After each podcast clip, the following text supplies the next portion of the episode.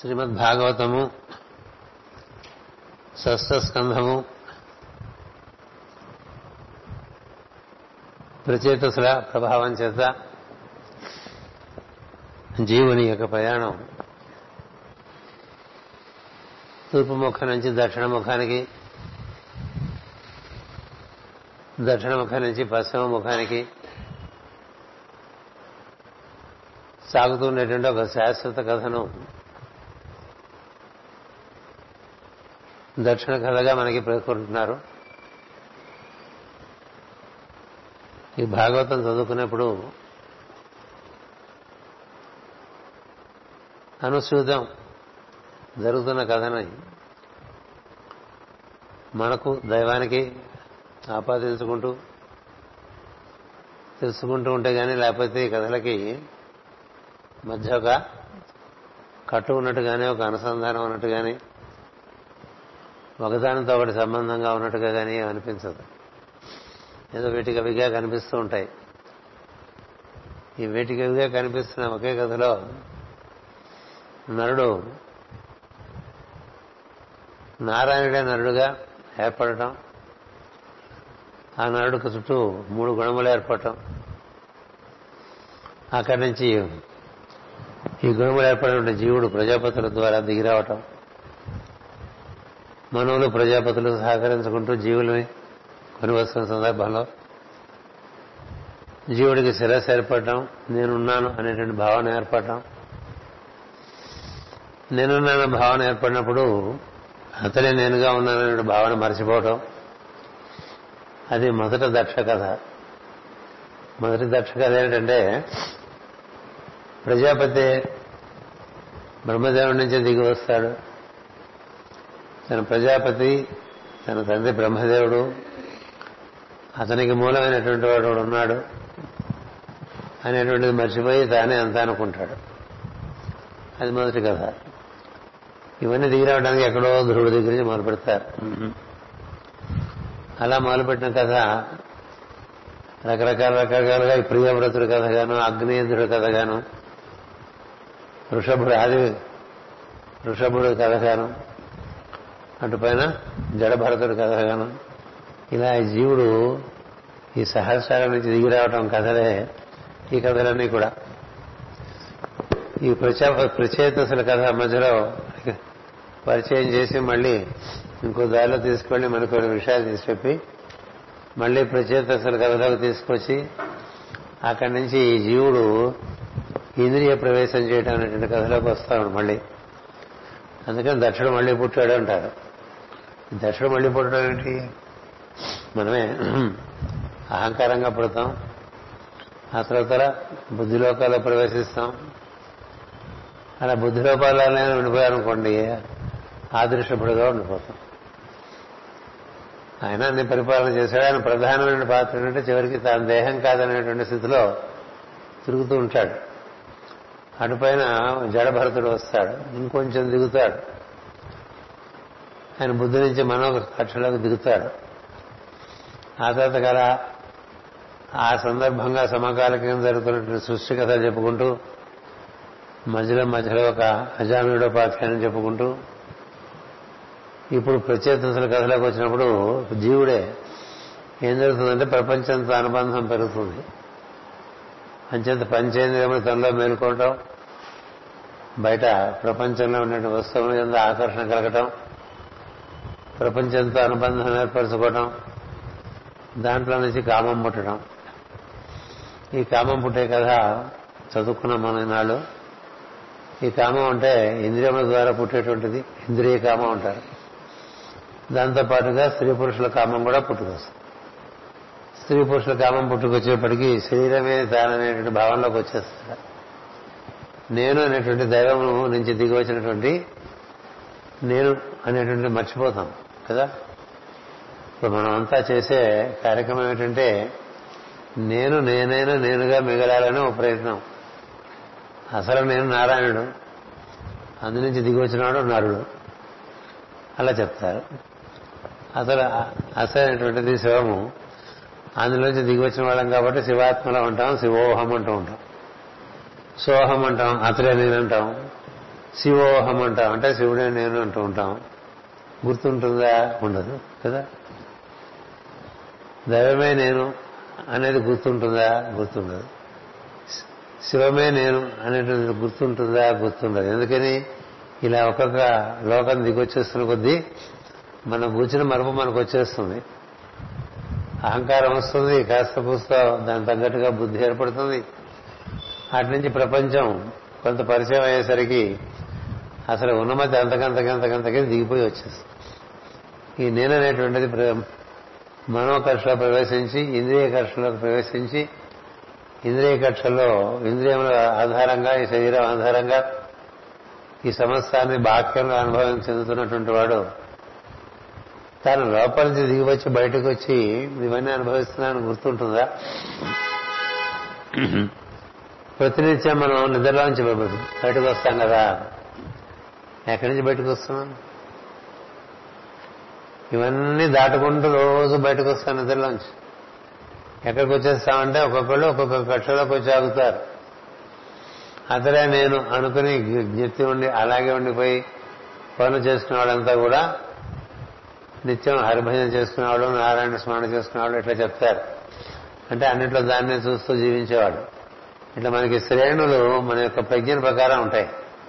అన్నీ ఒకే రకమైన తోలుచుత్తులా కనిపిస్తున్నా. లోపల ఉన్నవాడు ఒక్కొక్కడు ఒక్కొక్క ప్రజ్ఞా పరిస్థితిలో ఉంటాడు కదా? అహంలోకి దిగి వస్తారు. అక్కడి నుంచి మూడు గుణాలు. ఈ మూడు గుణాలు చాలా ఆడించేస్తాయి మనుషుల్ని. వాటిలో ఆ గుణాలు ఈ గుణాలు సమపాళ్ళగా లేకపోతే ఇంకో రకంగా కనిపిస్తుంటుంది అంతా అటుపైన బుద్ధిలోకి దిగి అటుపైన ఈ మనసులోకి దిగి అటుపైన ఇంద్రియాల్లోకి దిగి ఈ చుట్టుపక్కల కళ్ళు తిరిగి కళ్ళు పూరి లేచి చూసేసరికి ఎవడు కను వాడి పరిస్థితిని బట్టి వాడి లోకం వాడు కనిపిస్తుంది. అందరికీ ఒక రకంగా ఉండదు. ఆదివారం పొద్దున అయితే సోమవారం పొద్దున కళ్ళు తెరిస్తే ఎవడి లోకం వాడిది? ఎవడు గోర వాడిది? అలా నడుస్తూ ఉంటుంది కదా. అందుకని పుట్టిన దక్షుడు మొదట్లో ఎక్కడో పుట్టినటువంటి వాడు ప్రస్తుతం కామలోకాల్లోకి వచ్చాడు. అది హిమాలయాల నుంచి వింజ దాటికి ఎందుకు వచ్చినట్టుగా చెప్పుకొచ్చారు కదా. ఎందుకని అసంతృప్తి పెరుగుతుంది లోపల. తను తాను మర్చిపోయిన వాడికి ఎప్పుడు అసంతృప్తి. తను తాను మరిచిన వాడు ఏదో ఒక అసంతృప్తిలో బతుకుతూ ఉంటాడు. దాన్ని గుర్తు చేయడానికి పురుషులు మునులు గురువులు ఈ గ్రంథంలో అన్ని కూడా అవి గుర్తు చేయడానికే. తన్ని తాను గుర్తు చేసుకోవడమే మళ్ళీ కేంద్రం చేరటం అని చెప్తారు. అలా అయితే కేంద్రంలో బయలుదేరినవాడు నేను అనేటువంటి ఈశ్వర కేంద్రంలో బయలుదేరినవాడు నేను అనే గుణముల ద్వారా నేననే జీవుడిగా తయారై నేననే అహంకారంగా తయారై తనకి తెలిసిందే అంతా అనుకునేటువంటి ఒక బుద్ధిలో పడిపోయి ఇంకా అక్కడి నుంచి ఇంకొంచెం గుడ్డు దీపం మనసులో పడిపోయి అది మళ్ళీ అందులోంచి ఐదు దీపాలుగా తీస్తే పంచేంద్రియాల్లోకి వెళ్ళిపోయి చూస్తున్నదే అంత అనిపిస్తూ తను తను మర్చిపోతాడు కదా. అంటే తననేది మర్చిపోతాడు ఈ కనబడుతున్నదే అంత అనుకుంటాడు తనే అంటే తన శరీరమేనే గుర్తుంటుంది. తన లోపల వాడు ఎప్పుడో మర్చిపోయాడు లోపల వాడికి ఆధారమైన వాడినే మర్చిపోయాడు. అది మామూలుగా మనిషి పరిస్థితి. సో ఈ దారిలో మళ్ళీ వెనక తీసుకెళ్ళడం అనేటువంటి దారి ఒకటి ఉంటుంది. ఈ వెనక తీసుకెళ్ళడం అనే దారిలో వెళ్ళడమే ఆధ్యాత్మ సాధన. అంటే నేను ఆత్మను దీనంతా అధిష్ఠించి ఉన్నాను. ఈశ్వరునికి అనుసంధానం చెంది నేను ఈ ప్రపంచంలో జీవిస్తున్నాను అని గుర్తుండదు. ఏదో మన పేరు మన రూపం మన కులం మన జాతి గోలంతా ఉంటుంది. ఇలా పడిపోయిన వాడిని పట్టురావాలి కదా. ఇప్పుడు జరుగుతున్న కథ ఏంటంటే ఇది సృష్టి నిర్మాణ కథ కాబట్టి ఈ దక్షుడు అంతకుముందు ప్రజాపతిగా ఉన్నప్పుడు అహంకారి. ఇప్పుడు ప్రజాపతిగా వచ్చేసరికి కాముకుడు అయిపోయాడు. ఎవరి దక్షుడు? నువ్వే. ప్రతి దేవుడు అక్కడి నుంచి వచ్చిన వాడే. వాడి వాడి యొక్క పరిస్థితిని బట్టి ఆయా లోకాల్లో ఉంటాడు. ఈ భూమి కన్నా ఇంకా కింద లోకాల్లోకి వెళ్తే తలములలోకి వెళ్ళారంటారు. ఇవి లోకాలు అంటారు వాటిని తలములు అంటారు అతల వితల కుతల తలాతల రసాతల. ఇవి చెప్తుంటాం కదా పాతాళం ఉంటాం అవి తలములు ఇంకా చీకటిగా ఉంటాయి. అంటే బొత్తిగా మనం మనం మర్చిపోయి ఇప్పుడు మర్చిపోయి ఉన్నాం. ఇంకా బాగా మర్చిపోగలం కూడా చెప్తున్నారనమాట అందుకని ఈ పరిస్థితిలో దక్షిణ దిగి వచ్చినప్పుడు రెండు రకాలుగా ఉంది ఒక సమయంలో. ఏంటి తన మేధస్సు తన ఆలోచనలు తనకు ఉండేటి యజ్ఞార్థ బుద్ధి అవి ఒక పక్క ఉంటాయి మనం కూడా మాస్ గారి కథలు ఉపదేశాలు మహాత్ముల కథలు ఉపదేశాలు రామాయణం భారతం భాగవతం భగవద్గీత వంటి గ్రంథాలు చదువుకున్నప్పుడు మనకు మన గురించినటువంటి అవగాహన వేరుగా ఉంటుంది. మామూలుగా తిని తిరుగుతూ ఉంటే ఇంకో రకంగా ఉంటుంది అది కదా? ఎలా కావాలనిపిస్తుంది కదా? చూసిందేలా కొనుక్కోవాలనిపిస్తుంది తినాలనిపిస్తుంది ఇట్లా అయిపోతూ ఉంటుంది. ఇలా అయిపోతాడు కొద్దీ అసంతృప్తి పెరిగిపోతుంది. ఈ అసంతృప్తి పెరగడం వల్లనే దిగి రావడం కిందకి దిగి రావటంగా చెప్తారు.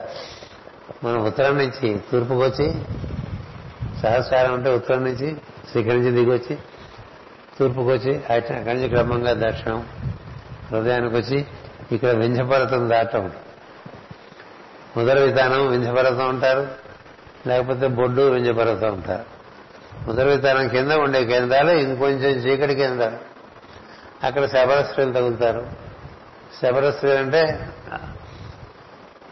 సామాన్యంగా అడవిలో జీవించేటువంటి జీవులు. తిండి బట్ట ఏదో రక్షణకి చెట్టు గుహ అందులో బతుకుతూ ఉంటారు.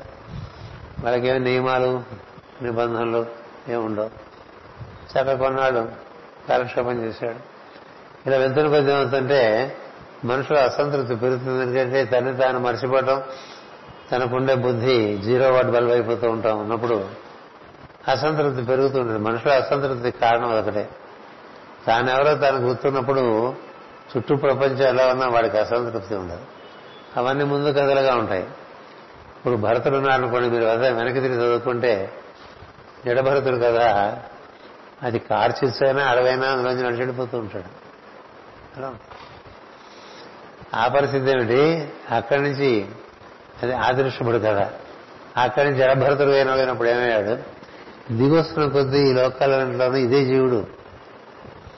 నువ్వు ఏ లోకంలో ఉంటే ఆ లోకం నీకు ఉంటుందయ్యా. కొంతమందికి ఆఫీస్కి వెళ్తే బాగుంటుంది ఇంట్లో కన్నా కదా? ఎందుకనంటే అక్కడ పరిస్థితులు విడిగి వ్యక్తికి అనుకూలంగా ఉంటాయి. కొంతమందికి ఇంట్లో బాగుంటుంది ఆఫీసులో కన్నా. పరిస్థితి బట్టి. కొంతమందికి ఇంట్లోనూ బాగుండదు ఆఫీసులోనూ బాగుండదు. కదా వాళ్ళు ఉన్నారు. ఏమిటోనండి ఎక్కడికి వెళ్ళినా ఏం బాగుండదు అంటాడు. కొన్ని బీచ్కి వెళ్ళాలైతే అక్కడ మాత్రమే ఉందండి అంటాడు. ఎక్కడ ఏమి ఉండదు ఎందుకంటే నీళ్ళు అలాంటి పరిస్థితి వచ్చేసింది. ఇలా జరుగుతుంది అందులో ఒక సన్నివేశానికి వచ్చాం. ఇదంతా గుర్తు చేసుకోవడం నా కోసం మీకోసం కదా? ఇప్పుడు ఇక్కడ ఏమైందంటే ఈ దక్షుడు హంసగుహ్యం అనేటువంటి ఒక ప్రాంతానికి వస్తాడు. ఇదొక ఘటం. ఈ హంసగుహ్యం ఉందే ఎక్కడికక్కడ మళ్ళీ మనకి గుహల్లో దూరిపోయి పైకిడిపోయే మార్గాలు ఉంటాయండి. అందుకని అడవుల్లో ఉంటాయి గుహలన్నీ కూడా కదా. ఈ గుహ ఇది ఎక్కడ ఉంటుందంటే హంస గుహ అనేటువంటిది ఎక్కడ నీ స్పందన నీకు వినపడుతుందో అదే హంస గుహ స్పందన వినపట్టలేదనుకోండి నువ్వు ఇంకా తిరగాల్సిందే. మొన్న నాకు ముంబై నుంచి మెడిటేషన్ ఎట్లా చేసుకోవాలని ఒక ఫోన్ వచ్చింది. అంతకుముందు వాళ్ళు వచ్చి ఇక్కడ కలిశారు. ఎలా చేసుకోవాలో చెప్పాను. చెప్పినప్పుడు ఆవిడ ఫోన్ చేసినప్పుడు నేను అడిగాను మెడిటేషన్ అవ్వట్లేదు అని అడిగా అన్నది. అంటే ఎక్కడ విడిపోతుంది స్పందన అని అడిగాను. ఎక్కడ వినపట్టలేదుట గుండు కట్టుకోవటం కనబడుతుందా అని అడిగాను. గమనిస్తే తెలుస్తుంది నాకు గమనించింది. గమనించు నీ లోపల మోకాల్లోనూ చీలమండల్లోనూ లేకపోతే బొడ్డులోనూ హృదయంలోనూ ఎక్కడ నీకు స్పందన? వినిపిస్తే అక్కడ మొదలుపెట్టదు ఎందుకంటే స్పందన ఒక గుహ. అక్కడ ప్రాణ ప్రవృత్తులు ఊర్ధ్వలోకాల నుంచి దిగి వచ్చి ఉంటాయి. ఆ స్పందనతో నీ మనసు చేరిస్తే మనసులో నువ్వే ఉంటావు. నిన్ను ఆ స్పందన క్రమంగా ఆకాశం వరకు పట్టుకు. ఆకాశం వరకు పట్టుకు. ఏం వినపట్టలేదు ఏం కనపట్టలేదు అంటే దానికోసం వెతుక్కోమని చెప్పి. వెతుక్కో. ఇప్పుడు ఎక్కడున్నావని అడిగాను. వాకింగ్ చేస్తూ ఫోన్ చేస్తుంది అంటే ప్రేయర్ టైం అయ్యి ప్రేయర్ టైంలో చేసింది. ప్రేయర్ అప్పుడు నేను తీయలేదు. తర్వాత తీసి చూస్తే వాకింగ్లో ఉన్నారు ఆవిడ. సరే వాకింగ్ అయిపోయిన తర్వాత ఇంటికి వెళ్ళి స్నానం చేసి ఒకసారి కూర్చుని మూడు సార్లు గట్టిగా ఊపిరి పీల్చి వదులు. వదిలితే గుండె కొట్టుకోవడం తెలుస్తుందని చెప్పా. బేసిక్ కదా. గట్టిగా ముక్కు మూసుకున్నా తెలుస్తుంది గుండె కొట్టుకోవడం. తెలియపోవటం ఉందండి. నూరు ముక్కు రెండు మూసేసాం అనుకోండి ఎటుపోతా వాయువేగ లోపలంతా కానీ నిలబడుతోంది. మూడు సార్లు గాలి పీల్చి వదిలి నీకే తెలుస్తుందన్నా. తెలిసిందట తెలియాలి తెలియకపోతే చచ్చిపోయినట్టే కదా. కదా?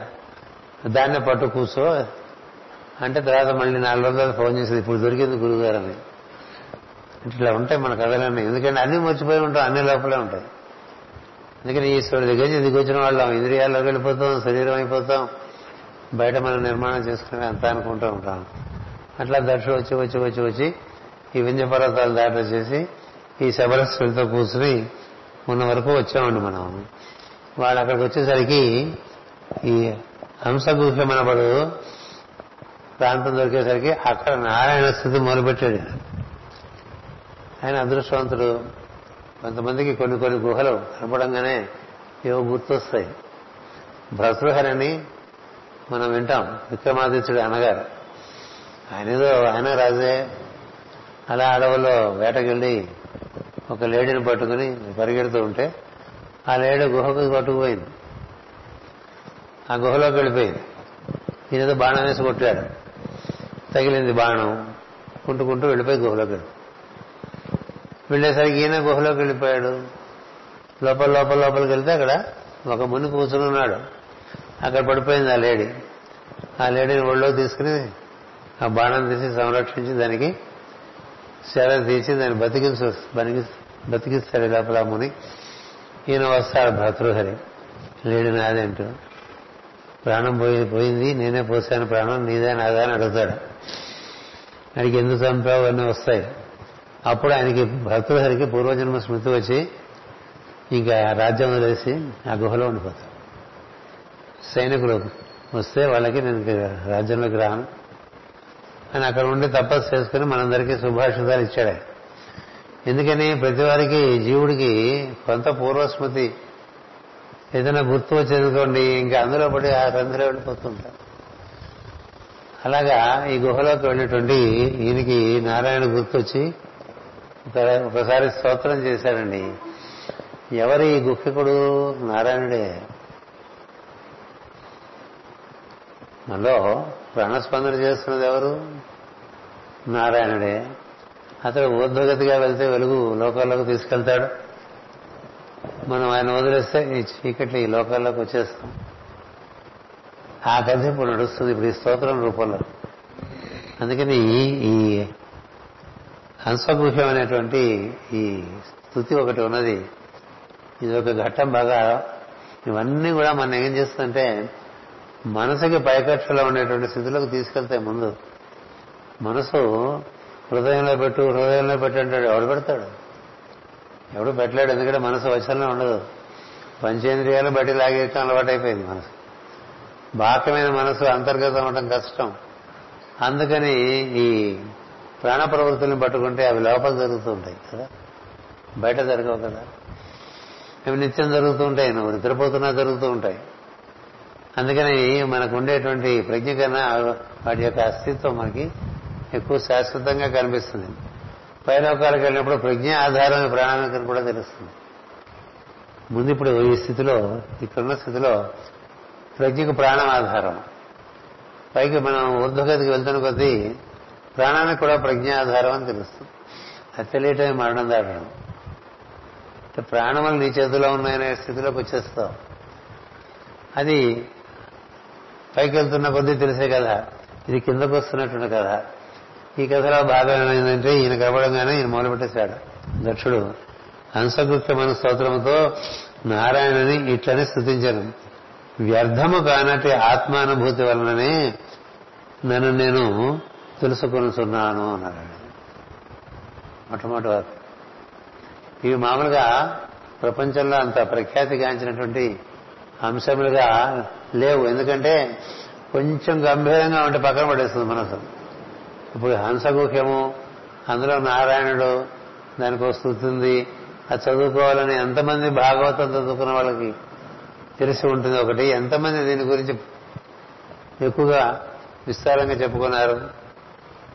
కొన్ని కొన్ని విషయాలు విస్తారంగా చెప్పుకోవాలి. కొన్ని కొన్ని విషయాలు క్లుప్తంగా చెప్పుకోవాలి. గ్రంథాలు చదువుతున్నప్పుడు ఈ చెట్టు ఇక్కడి నుంచి ఎక్కడికి వెళ్ళాడు అక్కడి నుంచి వెళ్ళాడు? అనే చోట అంత విస్తారం అక్కడ ఆ చెట్టు ఈ చెట్టు పువ్వు. ఈ ఈ అంతర్గతమైన విషయాలు వచ్చినప్పుడు కొంత విస్తారంగా చెప్పుకోవాలి. అదే మన ఈ మధ్య రాసిచ్చాను. ఇంతటి గురువారం వాక్యంగా. విస్తారంగా చెప్పుకోవాల్సిన చోట క్లుప్తంగాను క్లుప్తంగా చెప్పుకోవాల్సిన చోట విస్తారంగానే చెప్పుకుంటూ ఉంటారు కదా? ఏది క్లుప్తంగా చెప్పుకోవాలి ఏది విస్తారంగా చెప్పుకోవాలి కూడా తెలియదు కదా. అది మహాత్ములకు బాగా తెలుసు. మనం ఏం చేస్తామంటే విస్తారంగా ఎందుకు చెప్తారంటే అర్థం అవ్వాలనే ఉద్దేశంతో చెప్తారు. అబ్బో ఈ వచనం చాలా ఉందని దాటి వెళ్ళిపోతారు భాగవతంలో పద్యాలు మాత్రమే చదువుకుని దీర్ఘమైనటువంటి వచనం వస్తే వదిలేస్తారు. కానీ అందులోనే ఉంటాయి అన్ని విషయాలు. కొన్ని కొన్ని పద్యాల్లో ఉంటాయి. అది చదువుకునేవాడు బట్టి తెలుస్తుంటుంది నీ శ్రద్ధ బట్టి తెలుస్తుంది. ఎందుకు రాశాడైనా మన కోసమే రాశాడు కదా వేదవ్యాసుడు. వేదవ్యాసుడు రాసిన పోతనా మాత్రం మనకి అనువాదం చేసి ఇచ్చిన ఎందుకు ఇలా ఇచ్చారంటే విస్తారంగా ఉండవలసిన విస్తారంగా చెప్పాలి. అంచేత ఇప్పుడు ఈ స్థితి మనకి కొన్నాళ్ళు బాగా అవగాహన చేసుకుంటే ఇంకొక జంక్షన్ మిస్ అయిపోకుండా ఉంటాం. ఇది వెళ్ళిపోతున్న కొద్దీ మనం పాతాళం వైపు చాలా మనకి చాలా చోట్ల యూటర్న్ వస్తూ ఉంటాయి యూటర్న్ తీసుకోలేదనుకోండి మళ్ళీ ఎక్కడొస్తుందో యూటర్న్ కదా? ఒకప్పుడు యూటర్న్లు ఏం లేవులే పాడు అలా తిరిగిపోతూ ఉండేవాళ్ళం కదా. ఇప్పుడు అంతకంతకీ మనం రోడ్లు బాగా తయారు చేసుకున్న ఎగ్జిట్ వస్తే కానీ బయటకు వెళ్దాం మళ్ళీ ఇంటిలోంచి మళ్ళీ లోపలికి రావడం ఎంత కాంప్లికేట్ అయిపోయింది. ఇదొక బలం అక్కడ తెప్పేసేవాడు అది అంటే యోగపరంగా కాదు కదా రోడ్ల నిర్మాణం చేసేది. ప్రపంచపరంగా చేస్తుంటారు. ప్రపంచంలో సౌకర్యం కోసం. అందుకని నిన్ను నువ్వు యూటర్న్ చేసుకోవడానికి ఒక పద్ధతి ఇచ్చారు. ఇంతవరకు ఎందుకు వచ్చావు అనే దానికి ప్రచేతసులు కథ. బాగా వాళ్ళతో మనం కలిసిపోయి ఇంద్రియాలను సరిగ్గా వాడుకోవటం తెలియక ఈ కామతృష్ణ ఎలా వాడుకోవటం తెలియక దాని ప్రయోజనం తెలియక పశుప్రాయాలుగా తయారైపోయిన తర్వాత కూడా ఇంకా మనకి దారిందండి అని చెప్తున్నారు. నువ్వు ఎంత దిగి వస్తున్నా ప్రతి చోటు నుంచి ఒక దారి మళ్ళీ వెనక్కి ఏర్పాటు ఉందన్నమాట. ఆ దారిలో పడిపోతుంటే పాత అభ్యాసాలన్నీ కూడా వాటికన్నా ఇది రుచిగా ఉంటాయి కానీ అందులోకి వెళ్ళాం. లేకపోతే చదువుకుంటూ ఉంటాం అవే పనులు చేస్తుంటాం. అదే కదా? అర్ధకామం వెంట పడిపోవటం అనేటువంటిది సామాన్యంగా ఉంటుంది. ధర్మం అనేటువంటిది వదిలేస్తాం. సత్యం అనేది వదిలేస్తాం. అర్ధకామాలతో తిరుగుతూ ఏవో పుస్తకాలు చదువుకుంటూ కాలక్షేపం చేస్తూ ఉంటాం కానీ మనలో ఉండేటువంటి ప్రజకు ఉండేటువంటి రుచిని బట్టి రుచి రుచిని బట్టే శుచి వస్తుంది. రుచన్న శుచన అన్నీ అగ్నే. దాన్ని బట్టి మనకు తిరిగి ప్రయాణం జరుగుతూ ఉంటుంది. ఇక్కడ ఏమంటున్నారంటే మొట్టమొదటి వాక్యము వ్యర్థము కానట్టు ఆత్మానుభూతి వలననే నన్ను నేను తెలుసుకొనుతున్నాను అట్టి అనుభూతి రూపుడవకు నీకు నమస్కరించుతున్నాను ఇది జీవితం వ్యర్థం కాకూడదు కదండి. కదా? ఇప్పుడు చేసిన పనులే చేసుకుంటూ ఉన్న కొద్దీ మనుషులో తృప్తిగా ఉన్నాడా సంతృప్తి పెరుగుతుందా ఈయన ఏమంటున్నాడంటే వ్యర్థము కానంటే ఆత్మానుభూతి వలననే. అంటే ఆత్మ అనుభూతి చెందటానికి ఈ నవద్వారపరం అంటే శరీరంలో ప్రవేశించింది. దేనికి వచ్చింది అనుభూతి చెందాలని. దేనిని అనుభూతి చెందాలని? తను తాను అనుభూతి చెందాలని. ఆ అనుభూతి వలననే నన్ను నేను తెలుసుకొనుతున్నాను అట్టి అనుభూతి రూపుడవకు నీకు నమస్కరిస్తాను విష్ణువు మహావిష్ణువు అనుభూతి ఇస్తాడు గుర్తుపెట్టుకో. నీవు శివుడవే నీవు ఆత్మవే. నీకు అనుభూతి. అనుభూతి వినా ఆనందనహి అన్నారు కదా. అందుకని అందరూ ఆత్మలే చెట్టు ఆత్మలే రాయి రప్ప అన్ని ఆత్మలే. అన్నీ ఉన్నాయి కదా. రాయి ఉంది చెట్టు ఉంది జంతువు ఉంది మనిషి ఉన్నాడు ముని ఉన్నాడు మహర్షి ఉన్నాడు బ్రహ్మర్షి ఉన్నాడు అందరూ ఉన్నారు కదా. ఉంట విషయంలో అందరిదే ఒకటే స్థితి. అది సమస్థితే. ఉనికి సమస్థితి. ఎట్లా ఉన్నాడనేది తర్వాత ప్రశ్న. వాడి అనుభూతి ఎంత? వాడి వికాసం ఎంత అనేది రెండో విషయం. మొదటి విషయం ఇప్పుడు ఎలుకలోనూ ఉంటాడు ఏనుగులోనూ ఉంటాడు కదా. ఎలుకలో ఉన్న నారాయణుడు ఏనుగులో ఉన్న నారాయణుడు దాంతోపాటు ఉండే జీవుడు. ఈ జీవుడికి అనుభూతి అనేటువంటిది ప్రధానం. అనుభూతి కోసమే ఈ ప్రపంచంలోకి వచ్చాడు అసలు. అనుభూతి కావాలనే సృష్టిలోకి వెళ్తా సృష్టిలోకి వెళ్తాను గొడవ గొడవ గొడవ గొడవ చేస్తాను పార్కులోకి వెళ్తానని పిలవడాల్సినట్టుగా ఈ జీవులందరూ దేవుడు హృదయం నుంచి బయటకు వచ్చారు. ఈ లోకాలని అనుభూతి చెందాలని ఈ అనుభూతి ఇచ్చేటువంటి వాడిని మహావిష్ణువు ఉన్నారు ఆ అనుభూతి దొరకాలంటే దీన్ని ఎలా నిర్వర్తించుకోవాలనే క్రియాశక్తి మూడు ఆయన ఇస్తారు చతుర్ముఖ బ్రహ్మ. అందుకని ఈ జ్ఞానము ప్రియా క్రియ ద్వారా జ్ఞానంలో మనకు వికాసం కలిగి అనుభూతి కలగటం అనేటువంటిది ఉంటుంది. అందుకని అటు అనుభూతి రూపుడు నీకు నమస్కరించుతున్నాను. గుణముల వలన నిరంతర బంధువులుగా కనిపించినట్టు వారు ఒకరికొకరు ఒకరికొకరు చుట్టములుగా ఏర్పడుతున్నారు. మనంతా ఒకరికొకరు ఏదో బంధం ఉంది కదా మనకి. ఏదో బాధారణ సంబంధం ఉందిగా లేకపోతే ఎందుకు కలుస్తాం ఇక్కడ మనం? జీవుడికి జీవుడికి అనుబంధం కలగాలంటే గుణాలు ఉండాలి. త్రిగుణాల్లోకి వస్తుంది త్రిగుణములు. త్రిగుణములు అతీతంగా ఉన్న జీవుడు దేవునితో కలిసే ఉంటాడు. అది చెంద నరనారాయణ స్థితి అంటారు దాన్ని. నరనారాయణ స్థితి. అదే మనం ఎత్ర యోగేశ్వర కృష్ణు ఎత్ర పార్థో ధనధర తత్ర శ్రీ విజయో భూతిర్ ధ్రువానీతి చదువుతూ ఉంటాం కదా మతిర్మమ అని ధనసు ధరించిన అర్ధ అర్జునుడు అంటే నారాయణతో అనుసంధానం కలిగినటువంటి అర్జునుడు అని అర్థం. ధనుసు ధరించిన అర్జునుడు అంటే ఎత్ర పార్థో ధనుర్ధర. లోపల ఉన్నటువంటి ఈశ్వరుతో అనుసంధానం చెందిన ప్రతి జీవుడు అర్జునుడేనండి. అతడే నరుడు. మనకి నారాయణుడితో అనుసంధానం కలిగించుకోవడం అనేటువంటిది ఓంకారం ద్వారా జరుగుతుంది. అందుకనే ప్రణవో ధనుహో అని మనకి ఉపనిషత్తులు చెప్తూ ఉంటాయి. ఈ ప్రణవం మనలో మనకు గుర్తున్నప్పుడు మనం నారాయణుడితో కలిసి ఉంటాం. అదే సూత్రం ఆయన మనం కలిసి ఉంటాం. అదే మనకి రకరకాలుగా ఇచ్చారు శ్లోకాలు నారాయణ నమస్కృత్య నరం చేయవ నరోత్తమ. ఎవరు ఉత్తమనరుడు అంటే నారాయణతో కూడి ఉన్నవాడు ఉత్తమనరుడు రాముడు ఉత్తముడు ఎందుకన్నారు? ఎప్పుడూ నారాయణుడితో కూడే ఉన్నాడు. ఆయన మతం నడుస్తున్న మాట మాటకు చెప్పుకోడు. నేను నారాయణతో కూడున్నానని చెప్పుకునేవాడు ఎందుకు పనికిరాడు? ఉన్నవాడు ఉన్నవాడు అంతే కదా. చెప్పుకునేవాడు ఏముంది? నువ్వు చెప్పుకోవటం? నువ్వు కలిసి ఉంటే నేను అన్నం తిన్నాను నేను అన్నం తిన్నాను చెప్పుకున్నారా? మధ్యాహ్నం అందరూ అన్నం తిన్నారు కదా. చెప్పుకుంటున్నారా? చెప్పుకోవట్లేదు కదా. కూడుండు పూలుంటే నీకే సౌలభ్యం పూలు లేవు నీకే అసౌలభ్యం. అందుకని ఈ నారా నరుడు నారాయణ నుంచి విడిపోవడానికి కారణం గుణాలే. గుణాలే కారణం. గుణముల చేత మనం వేరుపడిపోతాం. ఈ గుణములకు అతల అవతల అంతా ఏకత్వం గోచరిస్తుంది సోదరత్వం గోచరిస్తుంది సృష్టి రహస్యాలు గోచరిస్తాయని గోచరిస్తుంది. గుణములకు యువతల మూడు రంగుల కలర్ కళ్ళతోడు పెట్టుకుని తిరుగుతున్నట్టుగా ఉంటుంది. ఒక్కొక్క రోజు ఒక్కొక్క రకంగా ఒక్కొక్క పూట ఒక్కొక్క రకంగా మనలోనే అనిపిస్తూ ఉంటుంది. ఒక పూట బాగుంటే ఒక పూట బాగుండదు మనసు. కదా? ఎప్పుడు ఒక రకంగా ఉండదు కదా మన ప్రజ్ఞ. అందుకని ఈ గుణములు ఏర్పడేసరికి బంధు బంధుత్వాలు ఏర్పడు కదా? గుణముల వలన బంధుత్వాలు నీవు నేను అనేది అయిపోయింది. అందరూ అతడే అతడే ఇందరిగా ఉన్నాడనేది మర్చిపోయి మన మధ్య వేరే బంధుత్వాలు వస్తాయి ఇతడు అక్కడి నుంచే వచ్చేవాడు ఇవన్నీ గుర్తుండవుగా? అంచేత అటు అనుభూతి రూపుడు నీకు నమస్కరిస్తున్నాను గుణముల వలన నిరంతర ఇతర బంధువులుగా కనిపిస్తున్నట్టు వారు ఒకరికొకరు చుట్టములుగా ఏర్పడుతున్నారు. ఈ బంధుత్వములు కేవలము నిమిత్త మాత్రములు. కదా? నిమిత్త మాత్రాన్ని గుర్తు చేస్తే తప్ప లేకపోతే అవే నిత్యానికి కనిపిస్తుంటాయి కదా? చదువుతుంటాం పచ్చారు కదా. ఎక్కడ తల్లిదండ్రి? సుధులెక్కడి వారు?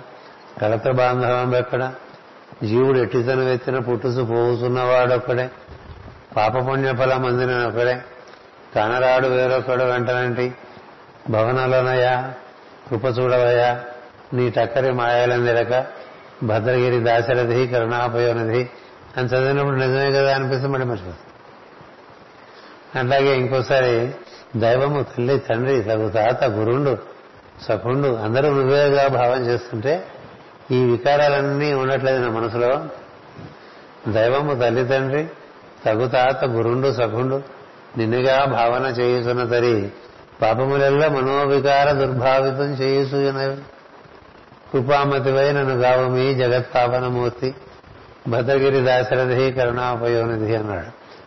అంటే ఇలా చూస్తే అలా కనిపిస్తుంది ప్రపంచం. దైవపరంగా చూడటం ఉంది మనోపరంగా చూడటం ఉంది.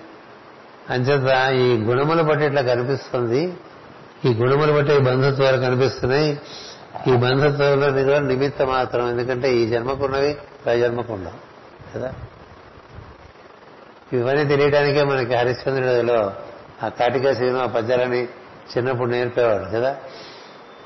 ఇందరి వరకు ఏడ్చాడు నా పిల్ల నా పిల్లని ఇప్పుడు కాలిపోతున్నాడు. మామూలుగా కాలిసే వరకు ఉంటారండి. మరి మనం కాల్చుకుంటున్నట్టుగా భావం చేసాం కొన్ని ఎట్లా ఉంటాం? భరించలేం కదా.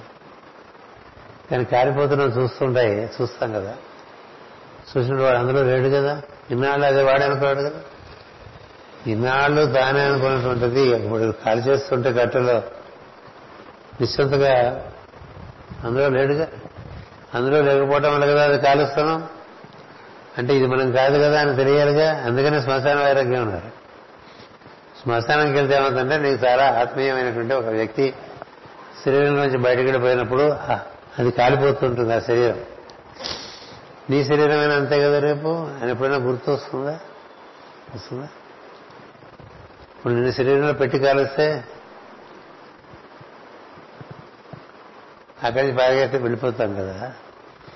సో నువ్వు శరీరంలో ఉండవు. అంటే నువ్వు శరీరంలో లేక నీ శరీరం కాలే ఒక ఘట్టం ఒకటి వస్తుంది.